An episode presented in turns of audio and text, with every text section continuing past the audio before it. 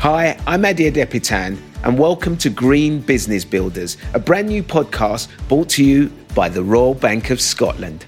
Over the series, I'll be chatting to a range of sustainable businesses working to tackle climate change, and they'll be sharing practical ways that businesses like yours could start to build a lower carbon future today.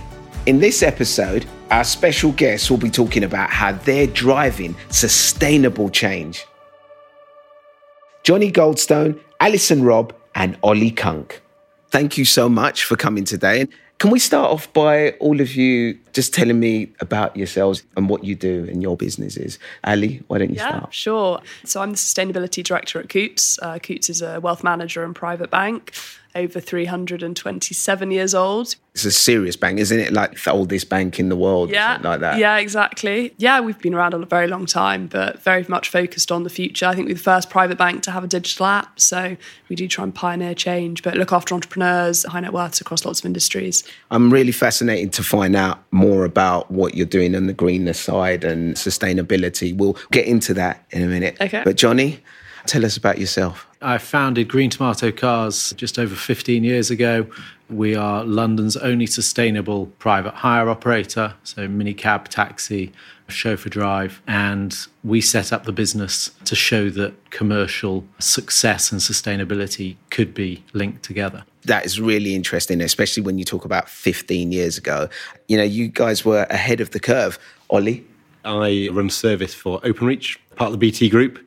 And we essentially run broadband for most of the country. There's only two networks in the country, so whoever you buy from Sky or Vodafone or BT, we're running the network, and it's my team of about 20,000 engineers who run, maintain, and service the broadband networks across the whole of the country. And I guess the last year and a half must have been a busy time for you with more people working from home. Been absolutely crazy. Yeah, it's been from the moment of lockdown started. Wow.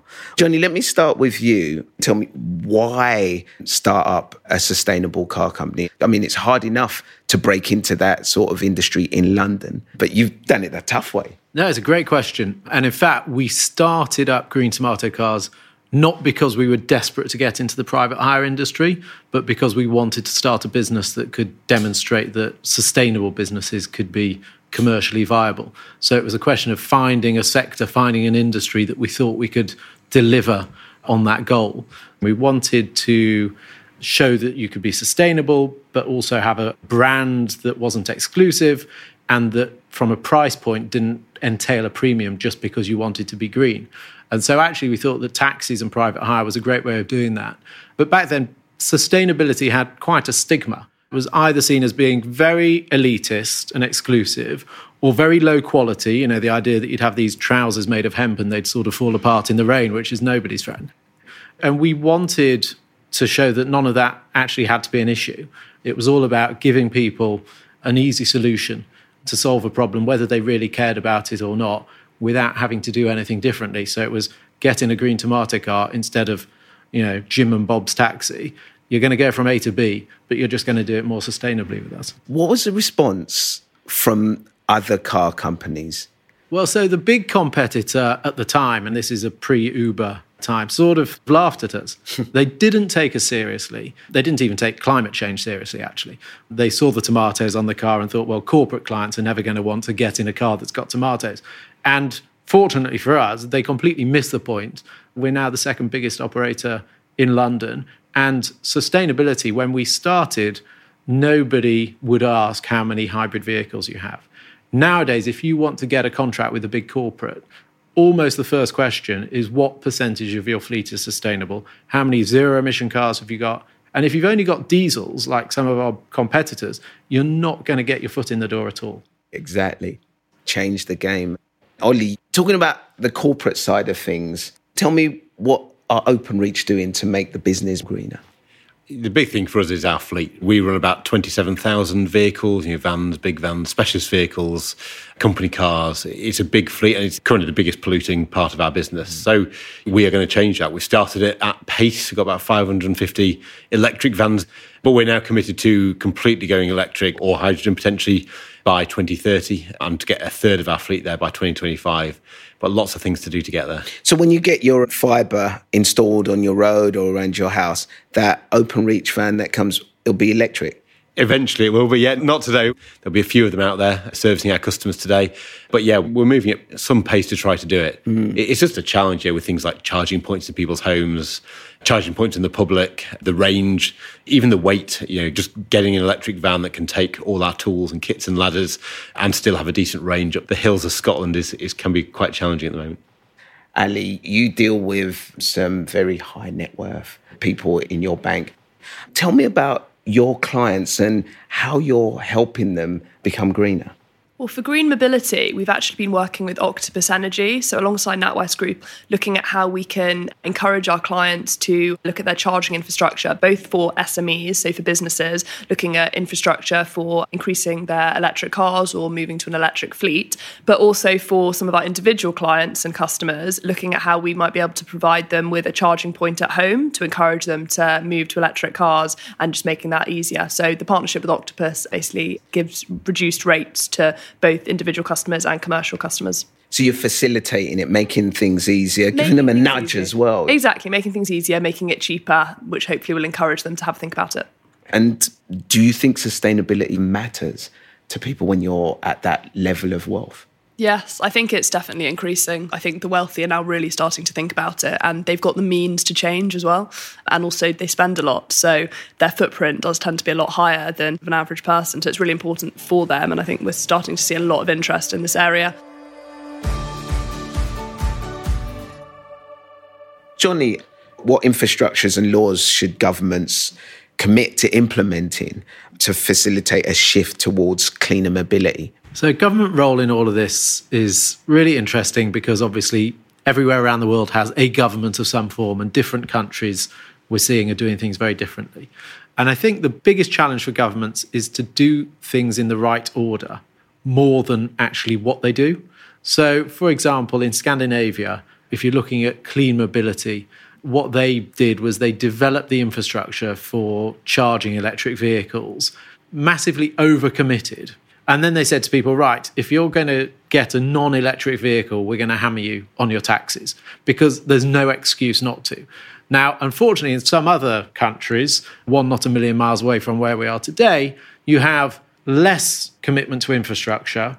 So basically, plan for the future. A greener future is here and start laying down the infrastructure. Plan it properly, roll things out in the right order because you've got to make it easy for people to do things. People want to do the right thing, but it's got to be easy for them.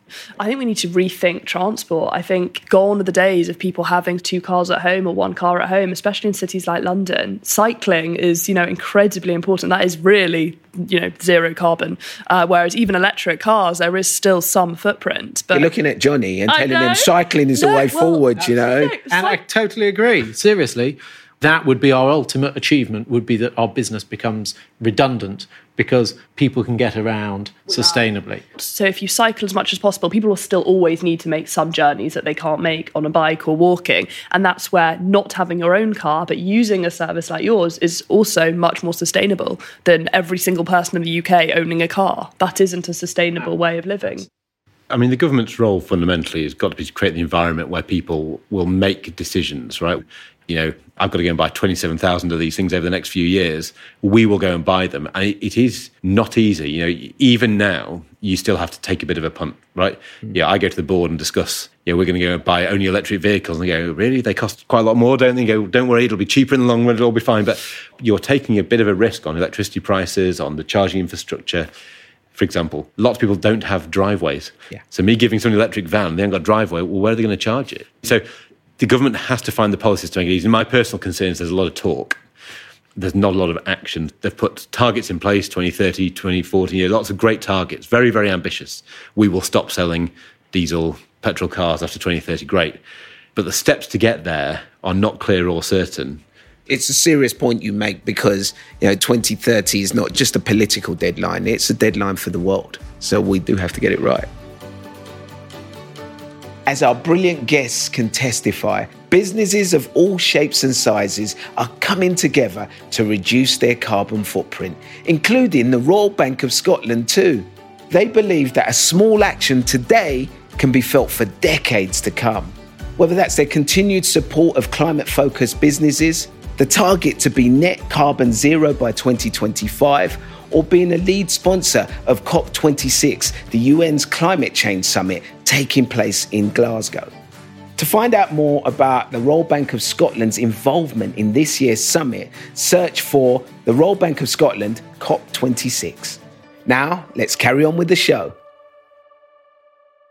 Ollie, how are businesses like Openreach meeting the consumer's need to become sustainable? Yeah, well, it's quite a big challenge. The networks that people connect on are pretty old copper, aluminium networks, right, that sit under the streets. So, what we are doing is essentially replacing it all with glass fibre and you know, creating a brand new broadband network across the country, which has got almost limitless capability for speeds and for connectivity, because essentially it's using the speed of light, right, rather than electricity.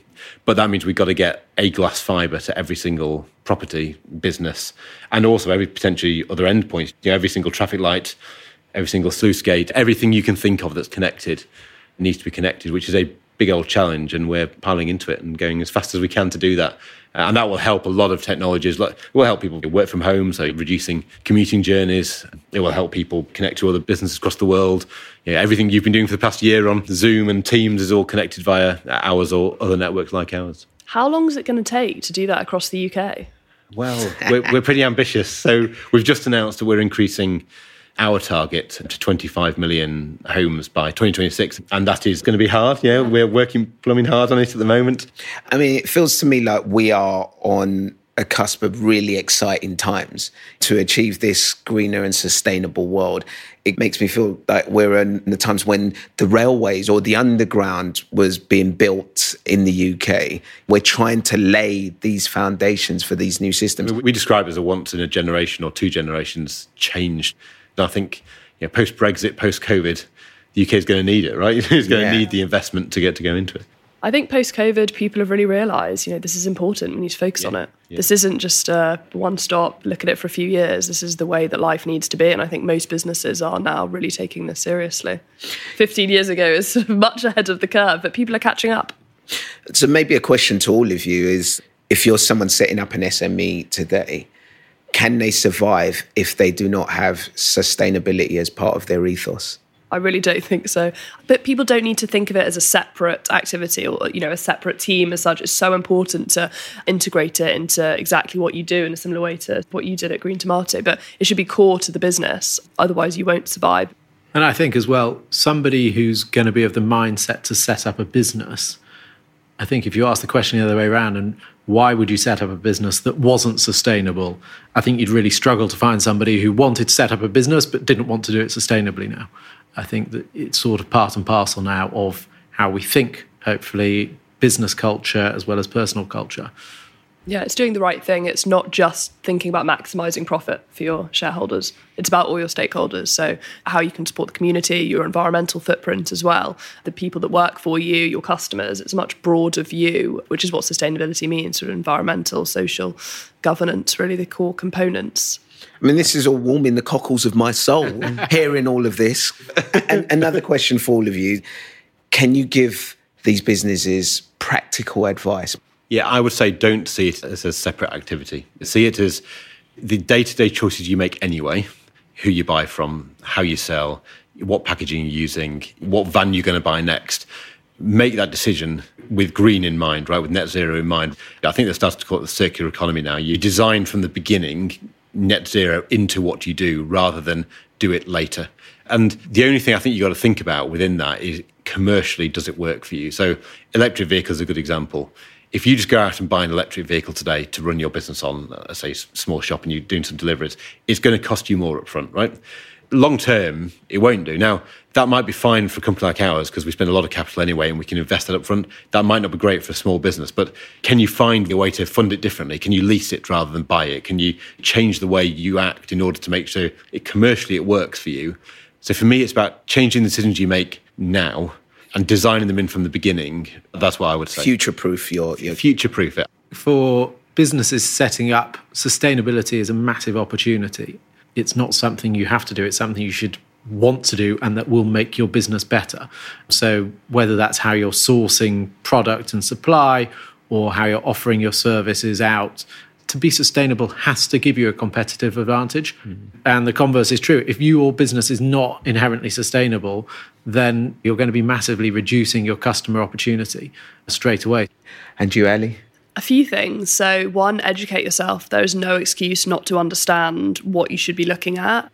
Second, do a sort of an impact assessment or a materiality assessment for your business where what are the most important areas for you to be looking at? So climate is obviously critical i would say and should be a big focus for your business but what part of your business you do need to look at most? For example if you're a delivery business then probably how you deliver the items is pretty critical and what the packaging is made up of. If you're a mortgage business it's your financed emissions. So every business will have a different impact and knowing what impact is the most important or where you can have the biggest impact on that part. So it's a mindset change, isn't it? In everything you do with your business, always seeing sustainability as part of it, as part of the fabric. Yeah, but also prioritizing areas to focus on. Especially a bigger business, you can't always look at the entire end to end, but you need to start somewhere. So pick where you think you'll have the biggest impact and focus on that bit first. Targeted. I like that. As an athlete, that's what we do. I just want to talk about your companies. Tell me about your journey towards sustainability. Where are you now and where do you see yourselves in maybe five, ten years' time? Five years ago, it wasn't a big focus for the business more broadly. We definitely were involved in lots of community activities, community initiatives. We supported charities, but environmental and climate wasn't that big a focus. So that's been where we've really shifted in recent years. So set up a sustainability team around two and a half years ago now, and we have been making a lot of progress. So we're on the way to become a B Corp. That's a sort of external verification. You'll know lots of businesses that are B Corps, uh, Patagonia, The Guardian, Jamie Oliver. It's a pretty grueling process, if I'm honest. It's taken a long time. You have to answer around 250 questions. They're pretty complex, all from your supply chain to how you treat your people to how you're set up, uh, your governance, uh, your emissions. So it's really broad but it's an external verification to show what you care about. And so we've been really focusing on that. And where do you see yourselves in five, in five years, years time? time? A leading B Corp, really galvanising the community of B Corps. There are about 500 in the UK.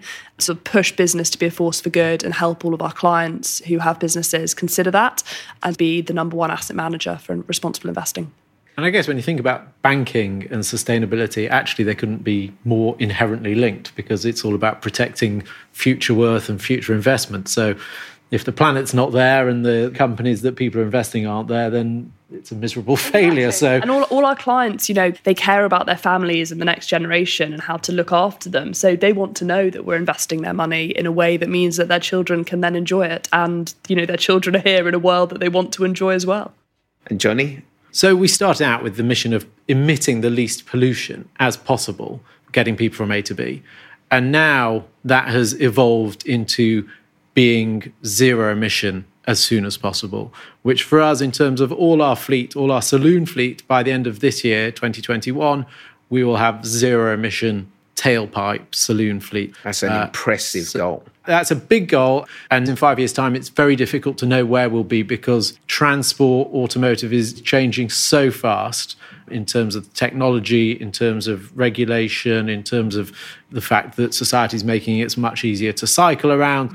But we would expect Green Tomato cars to be in a position of very much leading the field in zero emission transportation and whatever is connected to transportation, whether that's in terms of remote working or who knows what avenues that might go down, mm. because our customers are fantastically loyal to us and I think believe in what we're doing.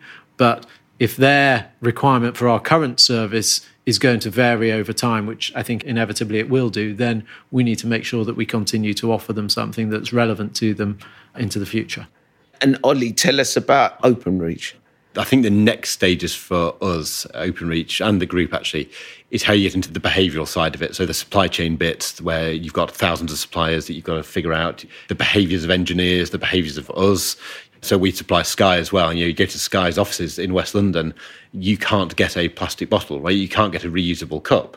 they give you a, a mug, which I've got to say, when you walk into a meeting room, it's quite dangerous for it's a hot cup of tea, but it's a it's a real sign that actually they are changing behaviours as well. And you're looked at if you bring in a plastic bottle, people look at you like you've done something wrong.